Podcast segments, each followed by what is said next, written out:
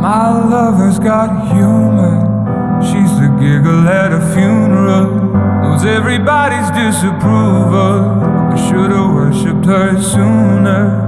If the heavens ever did speak, she's the last true mouthpiece. Every Sunday's getting more bleak. A fresh poison each week. We were born sick, you heard them say it. My church offers no absolutes. She tells me worship in the bedroom. The only heaven I'll be sent to is when I'm alone with you. I was born sick, but I love it. Command me to be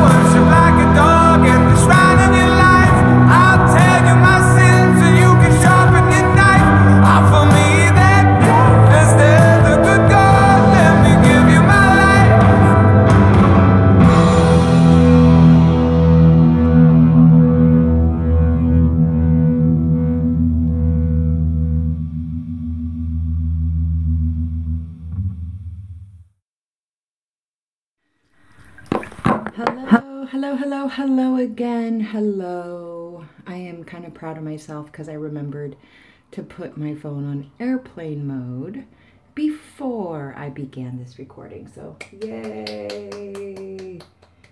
Yay for active accessing of memories in a relevant moment. That's the funny thing. It's like you remember to do something at the least convenient time possible. Isn't that how our brains like to tease us sometimes? Um, so I guess we're continuing with the water theme from this month. I've, I've talked a lot about water because, hi, it's the lunar sigil for this most previous lunation. I'm actually saying goodbye to Agua Dios moon, holy water moon, water of God moon. I'm a amniotic fluid Moon, sacred fluid moon, womb moon. I'm deep in the womb space. I'm, you know, holding my breath, um, preparing for rebirth into the light of this full moon. I think that's why we bid farewell and and and beckoning in the in the full moon instead of in the dark of the moon. There are a lot of systems that call the new moon um, when it returns out of hiding. You know, like the very tiniest hint of glimmer when you see it back from its hiding place. I never really resonated with that system because I felt like it was unnatural, vague, meant for confusing the masses. I didn't think that it was the knowledge that was generalized. It's like if uh, the evening news, you know, the, the seven day weather report is the evening news version of of uh, calendar awareness or climatological awareness. And I think that that's what systems are talking about when they start counting moons on the new moon, or I mean on the full moon. And I think the new moon is more like deeper um, spiritual awareness, people that are more in tune with the history or the cycles of nature, basically just paying more attention. People who, for whom the information bears more personal significance, let's say. You know, because if you're just in the general culture and what you're doing doesn't necessarily depend, you know, a whole heck of a lot on the natural rhythms, even though we know in our knowingness that everything always depends on the understanding of the natural rhythms and being in flow with their natural rhythms. From the human understanding, there are people and jobs that seem more uh, ongoing, regular, regulated than others. And that's true to this day. You know, paper, paper shufflers, cubicle fillers, the people who keep the machinery of the construct running. In the theater, we would call uh, an actor with this energy would be called a spear carrier. we need spear carriers on stage to fill out the Shakespearean melodramas of our life, you know? They may not have a line, they may not have a individuated story arc, but it's for sure and certain we need them on stage to hold that spear at the significant moment, at the plot point. It's very critical that we have all of our spear carriers on stage. So I'm not in any way uh, lessening the importance of general knowledge. In fact, I'm celebrating it by pointing out that I think that we should start counting our moons on the full moon when everybody can mostly notice. Mostly everybody can notice. Mostly everybody already naturally does notice. When the moon is full, when the light is out, they use those times to do other tasks and they get more done during those times because of the energy flooding into us. I mean, just on a basic physiological level, right? We're talking about a giant satellite body in our orbit of awareness, encircling our globe or uh, having a heavy presence in our uh, simulated construct, if you're believing in the simulation model of things instead of the naturalistic model. Um, there is there's a great level of awareness of what is coming into us.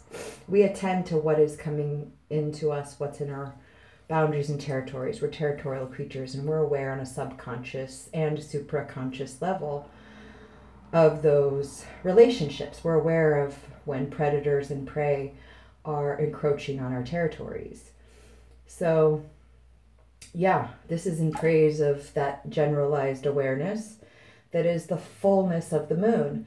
And so, in that fullness, it can bear the understanding and it can bear the natures of two moons. It bears the darkness, the departing nature, the fare thee well, seem to low nature of the shadow, you know, the moon that we don't see, the one that's leaving us. That's Agua Dios. We're bidding farewell by honoring the water, honoring the unconsciousness, the collected unconsciousness, the creative soup from which we all sprung and to which we all are returning. Um, we're honoring that as it's departing our awareness. Kind of like rear view mirror, you still see the mountains in the rear view, you see the, the headlights of the people behind you. Sometimes you can get a lot of information that way. You see somebody who's coming up really quick, their light is, you know, uh, quickening. It's very uh, erratic, so called, you know. You sense that in the little quick glimpses in the rear view. You're watching the road ahead of you. That's where you're getting most of your information because that's the direction you're going. But you are paying attention to what's coming up in your rear view. You're looking, you're attending to the light in the eyes of your um, rear view, the the light of the eyes on the back of your head. Let's call it that. Your your Janus eyes. Janus was the two-headed god that was cleaved in order to create humanity. Um, yeah, so right now, in the fullness of this moon, in the beckoning of Morteros moon, the grinded up moon, the pulp moon, that's where we are. We're bidding farewell, bidding adieu to Agua Dios, sacred holy water. And we are beckoning the earthwork, the grounding, the groundedness, the material labors. Because what is a morteros? I will explain it for any of you that don't follow this system um, or don't dwell in a um, materiality that is familiar with that language, that labeling. Morteros is a Spanish language word that basically means uh, like grinding, pounding, pulling together. Yeah, pounding. It uh, it's the little bowl, like a mortar and pestle. It's often translated into the English tool of a mortar and pestle, although morteros is really just a flat, hollowed out stone that um, gets ever increasingly flattened or hollowed out or smoothed through the action of being used. Like the action actually defines the creation of that item. So um, a mortar, morteros, or the, the, the actual the paste that comes out of it. It's funny. It is the process and it is the product. You know, it's the process of grinding the acorns into wiwish into food. It is the process of grinding the maize, the maize, the corn into flour, cornbread, fuel, gruel, uh, gristle pulled out, uh, skin pulled out, processed in lye with uh, the right chemicals, the right uh, the right stones needed to be used. That was the thing. Like if you want to talk about the evils of migration, being forced to relocate and pull your natural ways and put them into a different place on Mother Gaia. All you have to know is it would be like trying to nurse out of the teats of your father without any kind of hormonal support. It would be like trying to nurse out of the elbow of your uncle you know? It's vaguely shaped to fit around your mouth but is any sustenance going to come there? No you might have a momentary soothing but you won't be nourished. You'll be starved. You'll be malnourished through the effort of suckling. You'll create blisters on your lips and tongue. You'll create wounds on on the surface of that suckling. You know where you suckle will be wounded too there's a natural connective energy of naniwaya of mother gaia of planet earth where we take from where she expels naturally. In other words, if we take the topsoil where it's always growing and changing and evolving, where it's brought up from the center of the earth, from the center of the magma, rich with chemical nutrients, rich with material nutrients, rich, rich with the p- products of that composting, that death, that meconium, that's different than going to a place where the earth has been there for millennia, generations, eons, and has already been sent along into other purposes of crafting in the universe. Yeah, we can dig down into that pocket of death, but it sickens us and it wounds us. It's like trying to get to the mammary glands from the collarbone. No, move down to where the areola is, move down to where the nipple is, and fully encase it. Make sure you have a good latch. We don't cut off the breast and char- chop it up and divvy it out, we leave the breast intact, entire, in situ, in place, and we allow it to flow milk to the masses. These lessons of embodiment, these lessons of how we relate to our wounds, to our bodies ourselves, it gives us broader lessons to Mother Nature's needs and vice versa. And vice versa.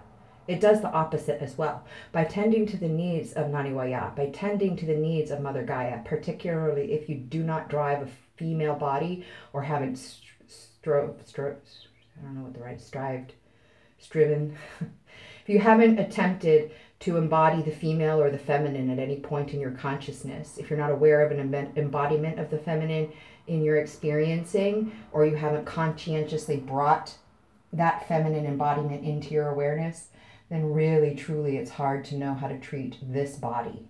You must be in relationship with the mother, with your mother, with Mother Earth, with Gaia. And you also also must be relationship with the sun and moon.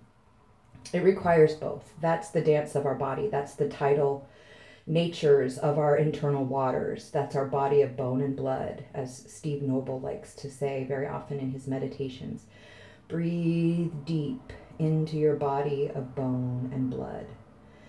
Breathe deep into your body of bone and blood.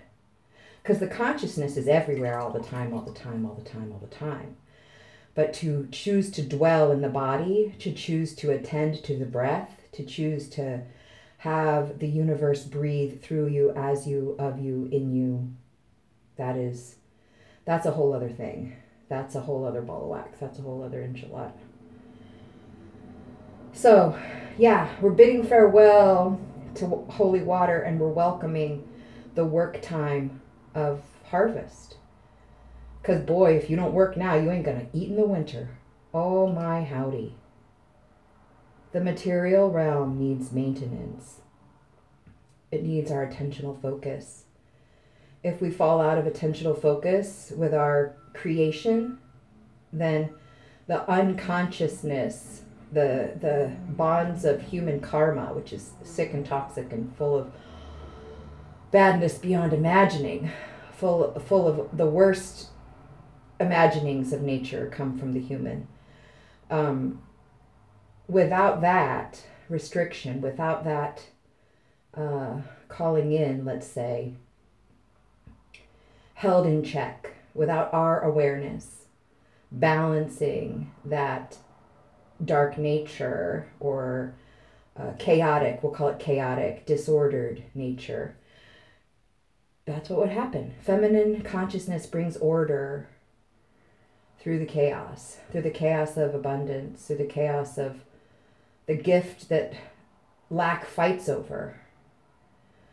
The, the separation consciousness, the lack consciousness fights over the abundance of Mother Gaia and and um, our sacred source, Abba Benili, the solar power, the light, the abundant, permanent, eternal light so during full moon, we get double whammied. We get the fullness of that bounce light. We get Abba Benili's light shining down at us in the daytime, and we get the unflinching glaze of our mother, Naniwaya, the bounce light, shining down on us in the nighttime. So that's why there's so much energy. That's so there's more than enough energy to hold the fullness of two lunar sigils. So that's why we switch sigils on the full moon instead of the dark moon or the new moon. We in the chaparral, we in this locality, we that name the moons like me, we switch our moons in the fullness of the light.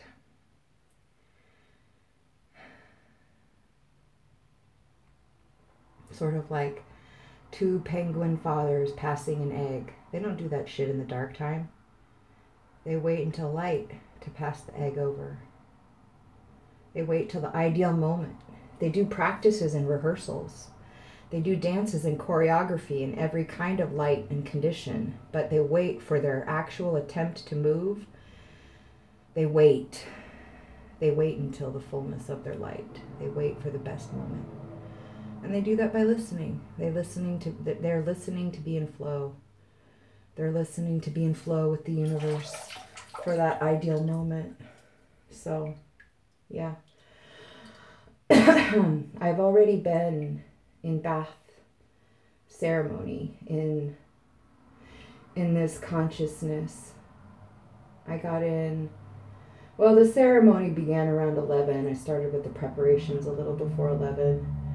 I started with a solar bath and communion at 11:11.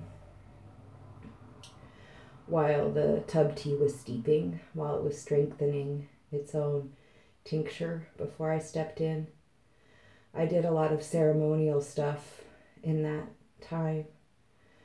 And then I I did I did a doc flop breath and I documented it again like I did last time with the podcast. This time I, I documented it into my Instagram stories, which was really interesting because there's just like no real filter there. That just goes anybody, anybody, anywhere. And yeah, I uh, I was aware.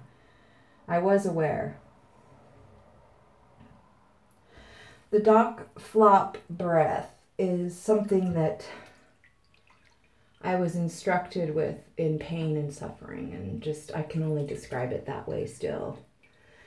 Even though I seek it now as medicine and I endure it willingly as instruction and correction and healing and and and and I I I sign up for it. I volunteer for it when I was doing it as a child, or when it was being done to me more accurately, when this ritual ceremony was being done to me as a child, I had no idea what was being built in my mind or in my body. But I do know that I can sit with quite an extensive separation from my breath. It prepared me to sit in a, a scanning bed at 30 weeks plus pregnant highly morbidly obese on top of that, heavily pregnant and morbidly obese at the time. It allowed me to sit and take still pictures at a microscopic level, even enduring deep physical discomfort, laying flat on my back.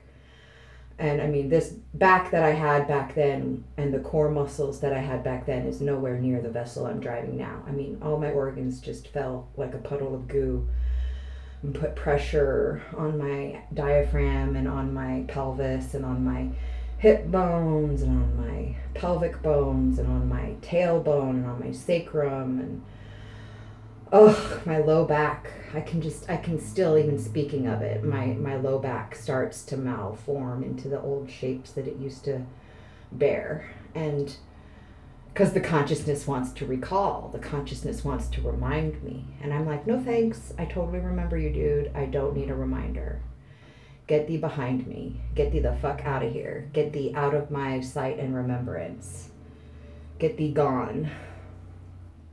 And then it is and i have ease in my vessel again but the consciousness remembers the consciousness does surely remember those torturous processes and the experience that it helped me endure. I can hold my breath through a wave of emotion deeper than any 50 foot pool, taller than any 100 foot wave. I can hold a tear through an entire school day, through an entire work day, through an entire family vacation. I can stifle a tear. I can quell a heart cry through any of those endurances. I can do that. The lesson for me now has been in learning when it's okay and safe to let it flow unchecked. When I'm in the company of a compassionate ear, a compassionate eye, a compassionate heart, a compassionate hand, that I can just let that flow, let that go, let that tear of transformation free.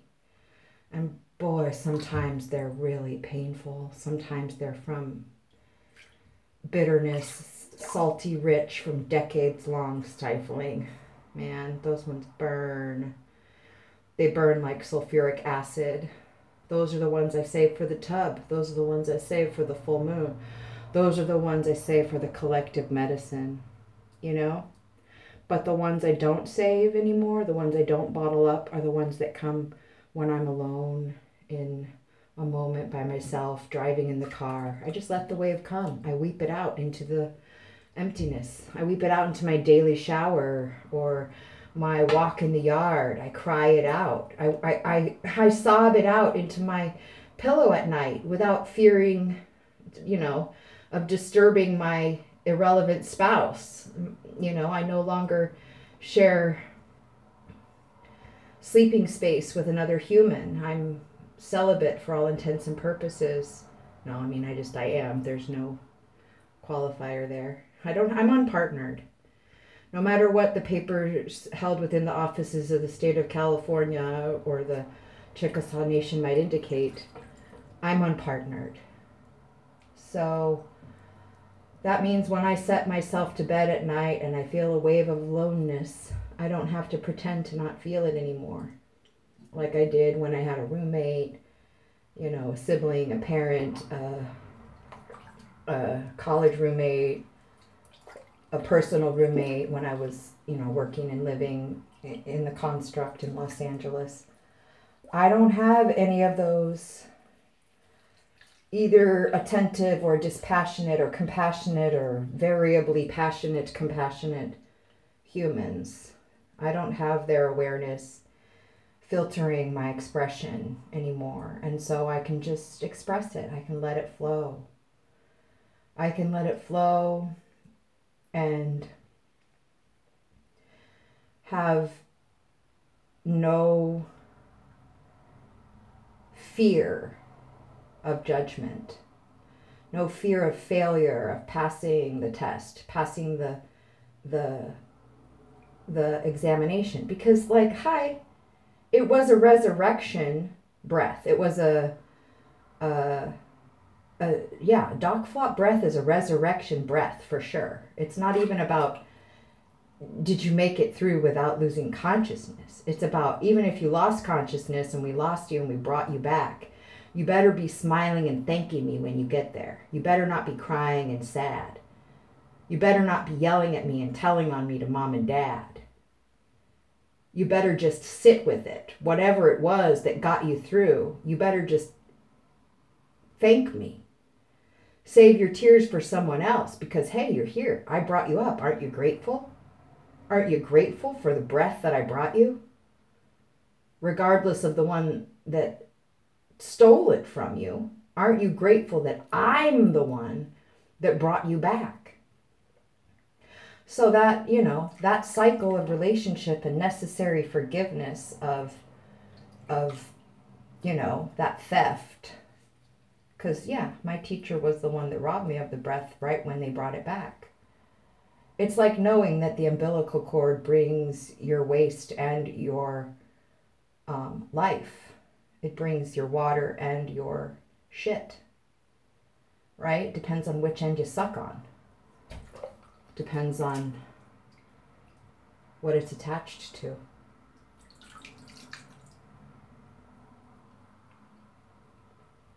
The doc flop breath was given to me, and what it did when I was younger is bring me into a shamanic meditative state outside my awareness or understanding it brought me to the unconsciousness and it gave me information and understanding outside my awareness, my intellectual awareness. My ability for my brain and body, my body of bone and blood, couldn't hold these concepts because they're not human concepts. So that's what he did to me. I wasn't ready for that. But now I'm a grown ass person. I'm a human with as much understanding as any human can hope to have, of course, because I'm beyond my 33 well, I'm beyond my 14, I'm beyond my 21, I'm beyond my 33, I'm beyond my 42. I'm beyond all of that. I'm in my crone season. So if that's not sovereignty, and if I can't lay claim to what the human journey is at this point, then when can I? Because I'm not going to get any gray hair. I shave it off every two weeks. Uh, I might get some silver glitter sparkle, but no one will ever be close enough to see it. So, cronehood is more powerful than elderhood because in elderhood, they start mistrusting us again, unfortunately. Until we get the human to trust the elder again, the safest place to be is in the innocence of childhood or in the sovereignty of cronehood. They take you as too much of a challenge when you're in your youth. They take you as a disruption to the system.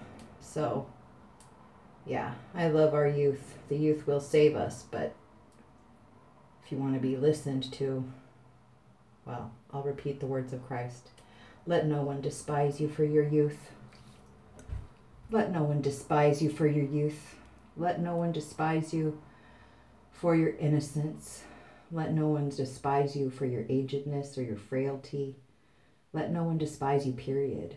Claim your sovereignty, regardless of your age. Claim your sovereignty. If you're born as an heir, you die as a sovereign. So claim it now. You have it your whole entire life path. The only thing that determines whether or not you claim your throne is the passage of time. So time is a myth and a fiction and not real anyway, so just claim your throne now. Kick off your, you know, court uh, explainers and managers and guardians. Rule from your sovereignty.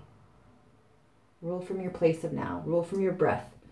Your now, which is the place that you can hold one single solitary breath. That's you know why the dock flop breath became important because I was interested in knowing what kind of consciousness I could hold under the power of a single solitary breath because at some point I would have my last breath just as assuredly as I had my first breath. And so because I wanted to know what consciousness could hold within the span of a single breath, I began inviting that consciousness. I began inviting that experience. But that meant that I had to return to the controlled flow of the dock flop breath. And that meant I had to return to an exploration of understanding with my victimhood identification and my intentional, purposeful part of sharing in that process and I had to decide whether or not I wanted to instruct anyone in the ways that I had been instructed. Breathe deep, hold your breath. That's the mantra that floods my consciousness like a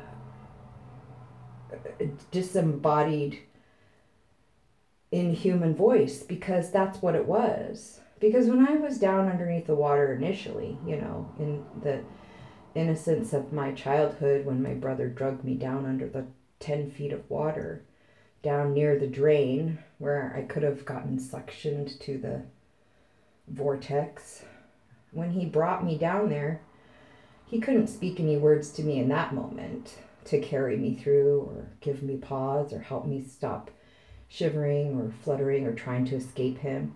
He could only just hold me there with his attentional focus and will and giving me verbal corrections and instructions once we got back up to the surface.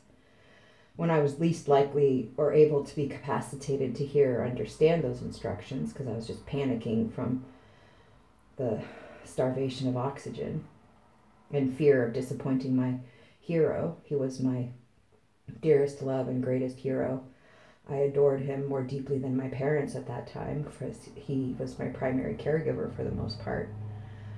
I just, uh, I just, uh, I didn't want to disappoint him. So I was holding my breath. And it taught me a lot. It built a lot of tools in me in my body and in my consciousness and my understanding and my experiencing and my relating. It, uh, yeah, it brought me a lot and it taught me a lot. So, I was left with this very personal process that I didn't even engage in when I was doing group meditations.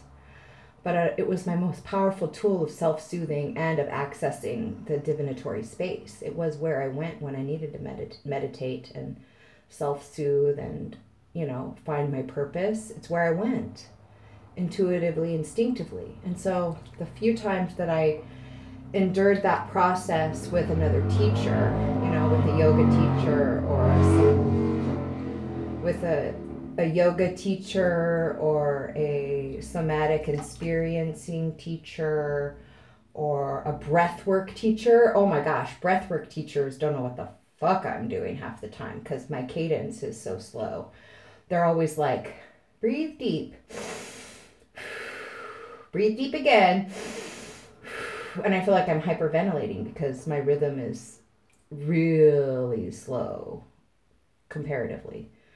Um, so yeah, I mean that whole cadence of breathe deep, hold your breath, and then they want you to hold it for God, it was like 10 seconds, 15 seconds, 30 seconds. Like it felt like an ever increasing longer time the longer that you were in there because you were starting to get oxygen deprivation you were starting to get hypoxic. But the machine doesn't know that and the people in the room separated from you you know just watching the computer they can't really tell because they're just listening for distress and i was very i was a good patient. I had endured years of silent um, sexual abuse. I my, the paradigm that I endured sexual abuse under just, you know, to kind of summarize it as briefly as I possibly can was for um, a great extent nonverbal. Uh, pre-verbal happened before I had good language skills, happened um, in the nighttime while I was asleep or trying to sleep uh, I was in the same bed as my older sister, the person that abused us, bo- abused both of us, and I would be aware sometimes of him coming in to uh, attack her, and then I would wake up and make some noise to try to get him to leave, and he would sometimes leave the room. Unfortunately, sometimes he would leave the room and then he would come back later, and I would be asleep or pretending to be asleep, but he would come in and then he would proceed to molest me and for whatever reason, my safety mechanism, my coping mechanism at the time was to feign sleep, even when I was very clearly tightly crisscrossing my legs together, trying to deny him access to my body.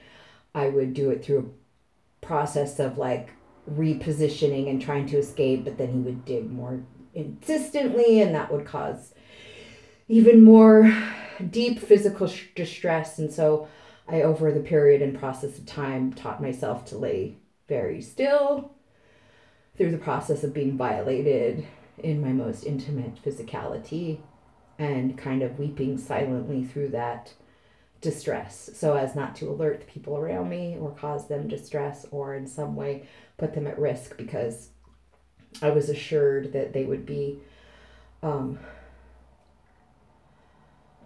I don't know, something terrible. I can't even make it into English, so it must have been death, I guess, because I can't still make English about it. Anytime I try to des- describe my loved ones dying, it just turns into a white squeal of uh, staticky, high pitched whine noise that is not words. So, um, yeah, I mean, I can hold a lot in the span of one breath and in a silent, still body. My healing has come from learning when and how I can safely release those impulses, when I can flail and thrash and cry and scream, when it's okay to do that, when it's healing and necessary to do that. Like into a full moon bath full of flowers and essences and so much love of all my spiritual support network and it's also being recorded so it's quantified. It's being fractaled out digitally can be cut and spliced and repeated ad infinitum. I mean if there's not a place to disseminate this foulness i don't know what is. This has got to be it. This has got to be it to release this tear this upwelling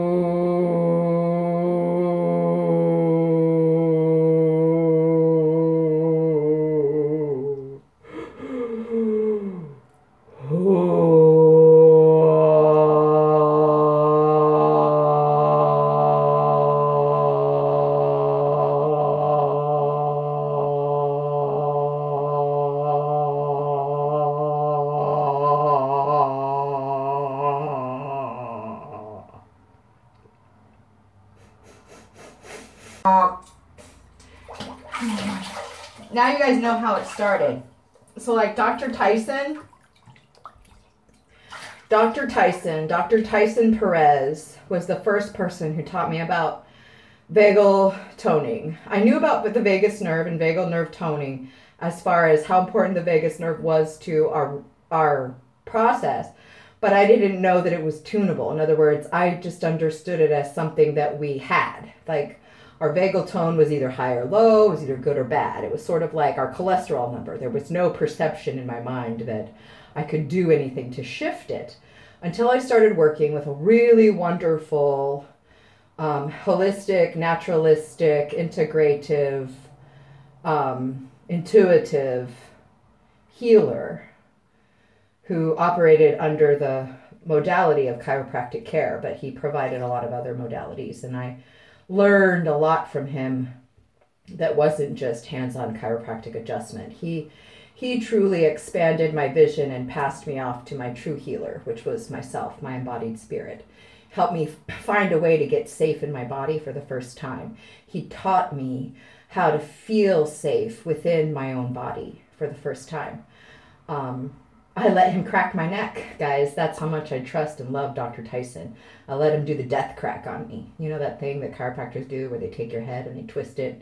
And I'm always like, why does anybody let anybody do that? They could paralyze or die. Like, just one wrong little moment. What if you sneeze right when they're going? Well, after having been adjusted several times in the shared spiritual uh, biofield with that human, I understand quite deeply how those kinds of um, accidents are avoided and, and mitigated. And I'm not saying that they don't happen and that chiropractic injury doesn't happen because I know it does. I've been injured through chiropractic adjustment that wasn't done in that modality. They were sort of a one size fits all shop and they applied the same algorithm of care to everyone, regardless of status or injury, and it left me quite uh, traumatized. In fact, I didn't seek out chiropractic care for a while after that incident because of the injury. And I was a lot more careful about what modalities I allowed chiropractors to use on me when I did seek their care. So, anyways, long story short, too late. This is a flow, I guess. Good thing Mark asked for more um, content because, boy, howdy, I think this is going to be a long one. I haven't even checked to see how long the time was, and I know I was doing breath work for a timeless amount. So, because I was in the timeless space, and I'm going to probably edit that out because I doubt anybody wants to listen to my ear howling in their car. Maybe they do. Maybe it's the time of year when we like to hear people howl into the void. That's the full moon. That's why people howl into the full moon. That's why coyotes and wolves scream and holler into the full moon because they got to do something with all that with with all that extra emotional energy that's moving through their consciousness. They have to release it where it can be processed, transmuted. So, anyways, Dr. Tyson. Oh, yes, he's on the other side of the world as far as I know. He went to New Zealand to do a doctoral program, I think. So, doctorates upon doctorates, I guess. Maybe he's a perpetual student like me. Um, so he left, but before he left, he left me with a huge gift, which was when I first started seeking his care, and I was still very deeply enmeshed in the pathological model of care, and I uh, I hadn't even been diagnosed with autoimmune at that point. I hadn't even been diagnosed with rheumatoid. I was just there with all kinds of other, all the markers. I had it, but didn't know I had it. I was there with an immune issue and, you know, history of cancer and lots of surgery and radiation and, you know, just trying to heal. Stress, chronic stress from raising an autistic toddler and young child at the time. Um,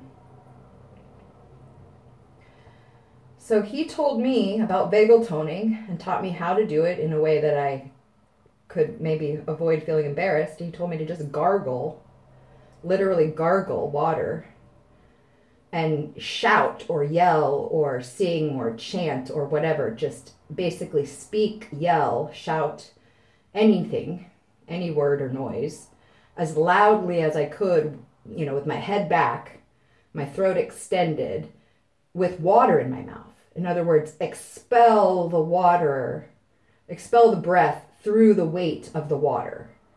And something about that was very uh, tuning to the vagus nerve, to the entire length of the vagus nerve.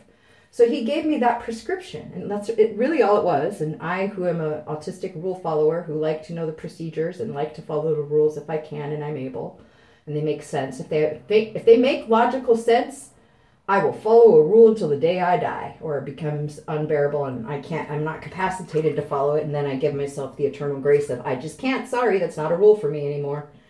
Um, so he gave me a prescription, a rule to follow. Every time you get in the shower, put water in your mouth and scream.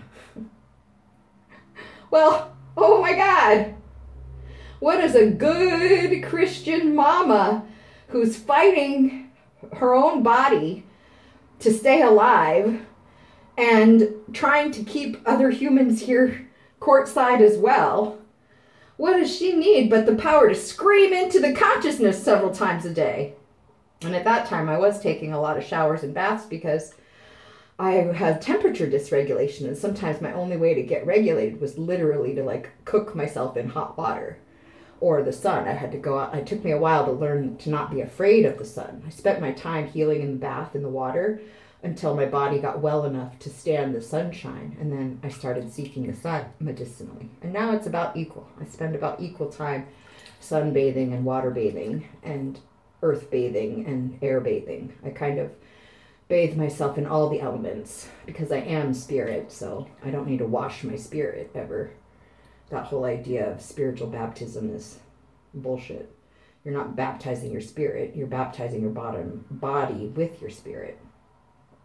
So, anyways, Dr. Tyson gave me a prescription to scream in my shower, and I followed it religiously. And boy, howdy, did it ever heal me. I had a hard time with mantras at the time. I was devoutly Christian like I was a spiritual Christian and I was multi-dimensional because I didn't grow up following any denomination. I understood Christianity from the point of Christ. I didn't understand Christianity from the point of the church. I never did. I had deep cognitive dissonance about the activities of the church and Christians, people that did things in Christ's name. So I always had a deep severance between my concept of God and Spirit and Jesus and Christ, Christ or Christian, uh, the church, or pastors, you know, religious people. I was very separated in my mind. And so for this time, I was trying to, you know, follow my spirit. But everywhere my spirit was leading me was into places that the church, not Christ, mind you, listen to the difference. The church told me was wrong. I, Christ was always leading me to my rightness. Christ was always leading me to my truth. Christ was always leading me to Christ. Christ consciousness, Christos, Krishna, you know, uh, Zen consciousness, oneness consciousness, unity consciousness was leading me to it. And it was just the religious barriers, the filters of culture and time and old power struggles that left me confused and filled with cognitive dissonance. I was deeply troubled with cognitive dissonance for the majority of my life. And I and I would consider myself not really fully birthed into my own spiritual maturity until I realized my own eternal nature. I don't think that you can really be spiritually mature until you understand your eternal nature. And once you understand your eternal nature and resonate with it, then there's just an ever deepening of that understanding and a growing up and a maturation process. And we never fully finish growing and developing. Our development goes until our final breath, and our final breath brings us our last lesson, and our last lesson brings us the ultimate realization when we're rejoined with oneness and we release our final link to separation consciousness, which is the reliance on the breath. And once we don't need the breath anymore, we truly are one. We're unified. So, um, yeah, I was following my breath to oneness. I was following my breath to Christ. I was following my Christ to my breath. Um, that's the light. And the darkness I felt was all the filters that we put up in place of it. But once I understood Bell's theorem, it's a physical reality thing. It's a one of those physical principles that they named off after some dead white mathematician, even though wise people of every color, nation, creed have known this truth forever. The more filters present, the more light shines through. You don't understand that, then just think about an eclipse and how they tell you not to look at the sun when an eclipse is happening. That's because a big filter's in front of it. And that means more light pierces through at a very concentrated point that can be da- dangerous, damaging. So, the physical reality is that on a quantum level, you know, photons, they, as a particle, can only either be a wave or a particle. They can only choose to express to be in one place at a time, I guess, maybe. Or they're in both places at once. And you can only look at where they are at one time. I don't know how to English this, you guys. It's in it's unenglishable. Basically, proving Bell's theory means that when you look at something, you decide where it goes. The act of observing it determines where it is. That's the confirmation of what's called the Heisenberg uncertainty principle. Nothing is anywhere until we observe it. Everything is always everywhere, but not until we observe it. Or it's only there as we're observing it, maybe is the most accurate way to put that, because things can fall out of attentional focus and cease to be. Things can come back into attentional focus and come again. If you don't believe me, just look at the concept of we used to believe the earth was flat too. Remember how people said that jokingly? And now a lot of people are starting to agree with that idea again. And enough people are starting to agree with that idea that I've started to wonder if they don't have the capacity to squash us flat like a pancake. And then I start to wonder is that thought helpful? Maybe I shouldn't envision our world getting smushed flat because, you know, that's an interesting thought to agree with, don't you think? So, again, depending on which version of reality you're in agreement with or resonating with, if we're in the real, natural, biological, machine, one off, one and done, the cat is there, Schrodinger model of the universe, then this is what happens. You shine a light through a box with a bunch of filters of it, and the more filters you put up, the more light appears. The more times you count something, the more counts you get. That's Mandelbrot. Mandelbrot is the smaller tool you count, the smallest tool you count with, you get a longer number. The smaller the number you, the smaller the tool you measure with, the larger the measurement is. That's what Mandelbrot says. So in our material universe, we are pixelated. We're in a pixelated universe. And in our material pixelated universe, the smallest unit we have are uh, subatomic particles, quarks and photons and neutrons and electrons and protons. Protons, photons, neutrons, electrons. And they said that photons don't have mass, but they did find out mass has, light has mass. Photons have mass. So, that was a random, random, random wandering ramble about materiality. And I don't know why.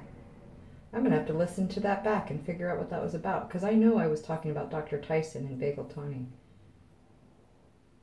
Well, anyways, whatever it was about, I was in that belief state and I was agreeing with a lot of stuff that wasn't good for me, and he taught me how to listen to what was good for me.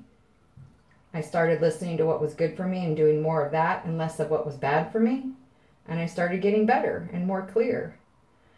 And yeah, so I'm taking responsibility for what I'm putting out there. I'm taking ownership for what I'm putting into resonance, what I'm projecting. And I'm trying to tidy up after whatever isn't us anymore. You know, I'm looking in the rear view just enough to see what lessons we don't need to learn again. Like, I got that one, guys. We don't need to feel it again in the body. So, yeah, I started screaming into my shower. I started meditating into my shower using mantras. Um, oh, that's what I was going to talk about. I was going to talk about mantras and why I was rejecting. Like, I was rejecting using a lot of these meditations just because they were in mantras in another language that I couldn't understand or translate. And so I didn't know how I was programming myself. And then I just figured, wait, if I'm programming myself without English, then what does it matter? Because I can still program in English and unprogram in English. And if it's a general energetic washing of words, as long as I generally agree with the message, then I don't have to worry about the specifics of grammar or accuracy or whatever, the way I tend to perseverate when it's English. And so I started by choosing a mantra that was really simple. It was just two syllables Ra Ma. Ra Ma. And I I didn't really know what it meant except for like come in or God or creator or like, you know, it was like really general, spiritual. But it was the inversion of a couple of syllables that I had been meditating with in Christian meditation, which was Maranatha, Maranatha Maranatha. Maranatha means come, Lord Jesus. Or at least that's how that word was translated to me growing up. I if I looked up the Hebrew, I'm sure it has a much more complex, multidimensional and layered meaning. But at the time and in my understanding of what those syllables meant in an English translation at the time, to me when I spoke Maranatha, Maranatha, I was repeating English tuning of Come Lord Jesus, bring Christ, come Christ to me. Bring in the Christed consciousness to me. Christ, come into my heart. Come in and experience me with you. Let me experience you, Christ. Come in, Christ. Come in. Maranatha. Come, Lord Jesus. Come on, Jesus. Come on in. Jesus, come on in. Come on in, Christ. Here we go, Christ. Here we go. English, that's what I was hearing, tuning, feeling, calling in, experiencing what I was saying was Mara. So I would say Mara, Mara, and then I would say Natha, Natha, Mara, Natha. So I was chanting and listening to the music of a musical chant, Rama, that was on re- repeat, and it had this ongoing kind of tonal rhythmic bass that was just Rama, Rama, Rama, Rama. It just kept going on and on and on. But then there was this really interesting harmonic, melodic, uh, dynamic element that happened kind of deep in because this was a 20 minute long meditation I would listen to. And several minutes in, all of a sudden it would shift and it would start this sort of almost like a songbird thing of Rama, Rama, Rama, Rama, Rama, Rama, Rama, Rama, Rama, Rama, Rama, Rama. But I wouldn't sing Rama because I was still averse to tuning myself with the name of another god or the name of what I would have called a false god, right? Even though I knew Emmanuel and Shekinah and um, Yahweh. I knew all these Hebrew names for God. I was very terrified of misnaming God, of quote, taking the Lord's name in vain or worshiping a, God of a false name, you know, wor- worshiping someone, something that someone called God that wasn't God. So when I became more uh, democratic and uh, uh, multidimensional in my understanding of the nature of God and learned to accept every name of God as God's name because I understood that God took every name of God that aligns with God. In other words, if it's a God, God takes that name and says, Yeah, I'm that God too. I have all that power as well. I have that goddess power as well. I have that non binary, you know, interdimensional, non material God nature. I have that, you know, tiny small individual biological god nature i i am all of the god goddess creator creatrix spirit material everything. I am the non and the is. I am the thought and the unthought. That's what it is to be I am. The I am is just what exists. And what exists is also what doesn't exist. So that's how God does what they do. That is how God do what they do. So anyways, I was repeating not Rama, Rama, Rama, the way that I do now. I sing along with that thing all the time. I sing it to my plants. I water my garden and I sing it full throated voice to the yard and the neighbors and anyone who wants to come by. They'll hear, hear me chanting Rama, Rama, Rama, Rama Lama Ding Dong. They will hear me chanting it just as they'll hear me singing, you know, Amazing Grace or um, His Eyes on the Sparrow or um, Wende Aho or. Uh, a Kalki mantra. Like there are so many songs that are sacred to me that I sing over and over again in every language, and I just love them for their musicality and for the intentionality of the of the sacred person who brought forth that music to begin with. There's hip hop songs that I put on in like freaking worship. Worship. I mean, worship in body and spirit and mind more so than I ever did in any church I went to talk about La Kelly 47. Oh my howdy. I have missed some serious bullshit from that worship. Yeah. That that's the point is the music was no longer silenced or stifled because of my fear. I began to listen to the true divine sacred nature of those words and music and I sang along. So I wasn't singing Maranatha, Maranatha, Maranatha, Maranatha, Maranatha, Maranatha, Maranatha, Maranatha, Maranatha, Maranatha, Maranatha. Maranatha. I sang Rama, Rama, Rama, Rama. I changed it. I translated it. I started singing words that felt okay with me and then all of a sudden I started hearing the words as they were intended. And that's how we translate. That's how we meet in the middle. That's how we overcome the overlapping filters that we throw up in front of each other. That's how we see past the, you know, curve around the corner in the in the trail.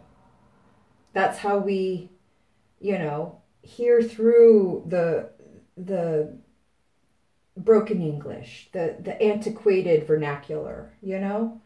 We have such a global um, and diverse community at this point that communication is challenging. And speaking words that don't bring injury to one another sometimes is painful. Sort of like tuning a radio dial, and sometimes you get that like hissing, squealing static, and you don't you don't even tune in to try to hear on that because the squeal is too great you know? That that that's kind of where we are communication wise so i you know i love emojis and gifs because they have a way of getting into the nonverbal human emotional communication that sometimes our words our programmed triggers and our programmed habituated responses they they just deafen it they mistranslate it they they scramble it like static so I would say try to listen, not so much with your ears or with your, you know, inner grammarian critic. Try to listen through your heart. Listen through your third eye. Listen through your crown chakra. Listen through your sacral chakra. Listen through your root. Gosh, do you know how much fear you can pick up on if you start listening through your root chakra? You can find every fear in the room and back away from it and like not deal with anybody who's in fear space if you just pay attention to your root chakra and how contracted or loose it is around someone. So, in other words, if you get that like sinking feeling in your gut or your butthole puckers or maybe you get that like weird unexplainable erection if you're a guy or like your vagina like pulses or twitches like it starts squeezing like you're doing kegels but you didn't think you wanted to do kegels just then. If you get any of that weird body signal down low most likely you're picking up up on fear energy. And I mean, it can be creative energy with the sacrum, like that sometimes can be what's causing it, but most often, especially in our highly like disembodied and, uh, you know, weird, overly sexualized culture, it's probably fear. I would say if your root is twitching, it's probably fear energy that you're picking up on.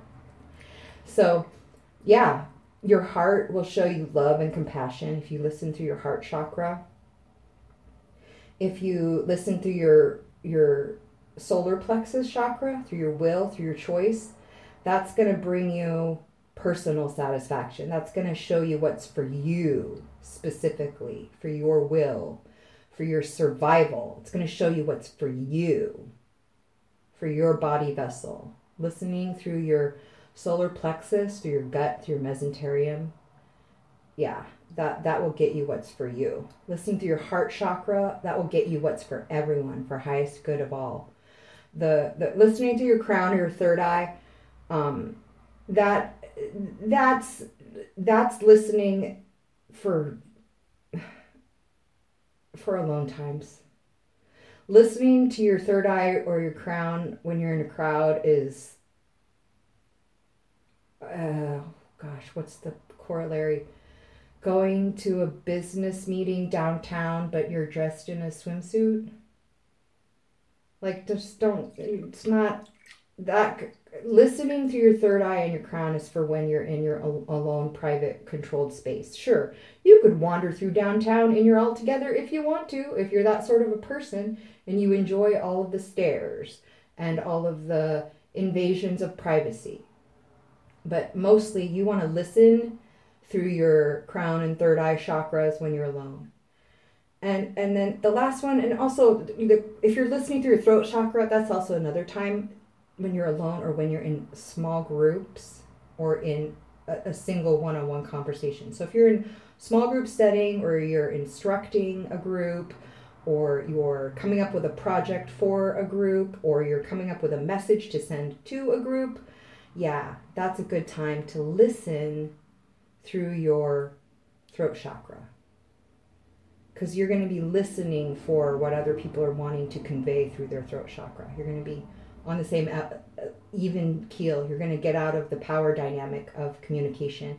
If you meet throat chakra to throat chakra, you meet without the power dynamic impacting your um, your communication struggle. So, all right. So I hope that this is making sense as far as listening. And I don't know why I chose to talk about that right now after all this other stuff, but this is what I'll say. All this flow, all of this verbal production of random content that I'm not editing or pulling from notes or getting from another person feeding me questions, this free flowing um, font of verbal output comes from the dose of dimethyltryptamine that I received by becoming slightly hypoxic, in other words, starving myself of oxygen a little bit in my brain in order to process or or activate or call forth or release relate with the dimethyltryptamine that's native in my body. Like the DMT, people talk about DMT from plants and toads and you know, all kinds of things, but you have endogenous DMT in your body, in your brain, in your tissue. You have it in your body. So when you have that dimethyltryptamine in your body, active in your brain, and you pay attention to it, this is what it tunes you into. The greater consciousness, the thoughts that are held outside of your own cellular body, outside of your own brain body bubble, outside of your own you know, notes, mental notes. It gives you access to that space with grace and ease so that you can pull stuff forward especially if it's for your own personal healing or transmutation or recovery or growth, or if it's for the greater good of all. That's that's what happens. So that is that is what happens. I have been in the tub for a long ass time. That is eight days of baths. That is two moons of baths. That is a resurrection bath because I needed the resurrection of care. I needed to realize that even though I'm unpartnered and I don't have a lover, I can still engage in good self care and I can still be tender with this vessel and pay attention to it. And I can still beautify this body and and treat it tenderly even if I don't have a partner even if I don't have a lover even if I don't have anyone else attending to this body. I can should ought to and must. So yeah I guess this is just a collective reminder to get in the tub get in the shower, get in your meditative space, wherever that is, and call forth your unity consciousness, whatever you call that, because a lot of people don't like the Jesus. They especially don't like the Jesus name because of all of the evils that have been done to them in body and spirit in the name of Jesus, in the name of Christ. Um, and, you know, before I hear from any Jesus freaks, familiarize yourself with your history before you start depend- defending the practices of your faith please and and send the memos to the pastors of your church because I don't want to hear it because I don't defend Christianity anymore. I don't claim Christianity anymore. I follow Christ when when I'm led by Christ. But I don't follow any Christian and I don't follow any church. Let me say that again. I don't follow any Christian and I don't follow any church. You hear that? They they they have denigrated the name. And let's remind everyone where the name christian came from. It was a label that the rome the roman government gave the followers of jesus. They called them little christs christ-like little christs. Because they were trying that's all they were trying to do. They were just trying to emulate someone who they thought had a eye on the ball. Somebody that they thought knew what was going on you know so it was a mockery. It was a mockery. So Jesus didn't call himself or his followers by that name. Why would I expect them to recognize me if I start calling myself by that name? that's that's in the Bible too. They'll say he never knew us. She never knew us. They never knew us. Oh, Jesus name above all names, beautiful Savior, glorious Lord, Emmanuel, God with us, revealed in us. Yep. I told you I knew those songs. Jesus, name above all names, beautiful Savior glorious Lord, Emmanuel, God is with us, blessed Redeemer, living Word. Jesus, name above all names, beautiful Savior, glorious Lord,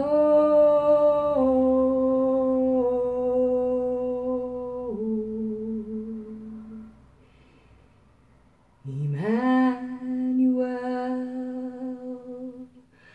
God is with us, blessed Redeemer living word.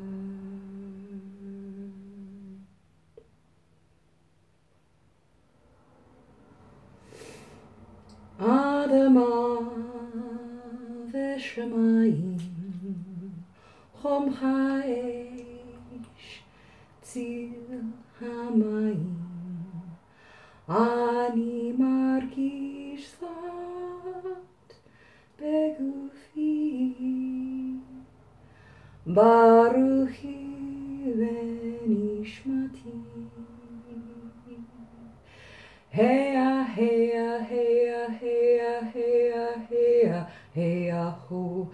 Heya heya heya heya heya heya heya ho. Ani margish thought begufi Baruchi venishmati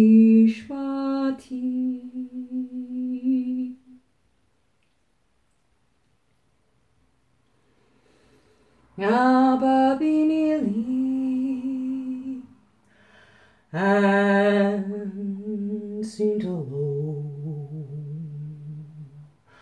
I am them, they are me. We are they and they are we. I am they, they are we. Ah, Abba and seemed alone. I am them, they are me, we are they and they are we. I am them, they are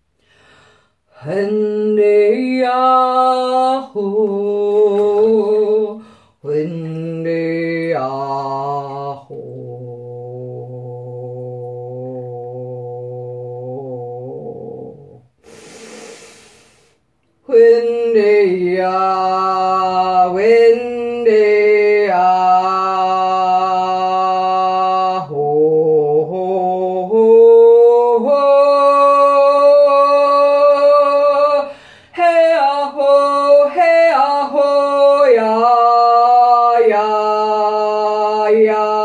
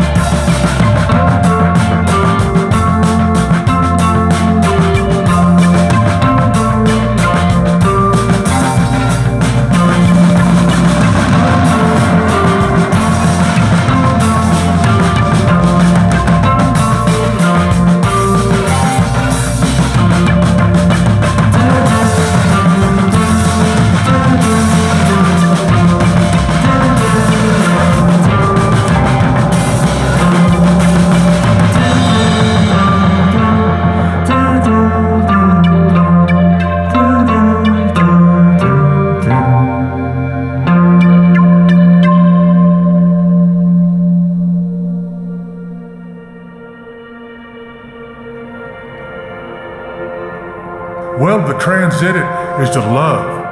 You go back to love again. You understand where somebody's having a problem with your trip or whatever trip they're having a problem with, and you try to bring it together. You try not to cause division. You try to make it as a cosmos, It's a cosmos. Then it unfolds like a flower. It just keeps unfolding. Time keeps moving on instead of someone saying, no, man, we're going to do like, we're going to become fascists. We're going to do it this way. And you said, no, we're moving on. And I hope I see you later where everybody's okay. And that's the human race. When there's total enlightenment, there will be peace. The world will be in bliss when there's total enlightenment. So enlightenment is knowledge. As much knowledge as you can get people to, to seek and understand. You know, and it's mankind, it's me, it's me and you, it's us that do it. But we have to call it to a line. We say, look, I'm not gonna go kick that guy's ass. That happened 10 years. I wish him all the luck in the world. That's love. You know, compassion or uh, what do you call it? Uh, Mercy. what's that? Mercy. Mercy.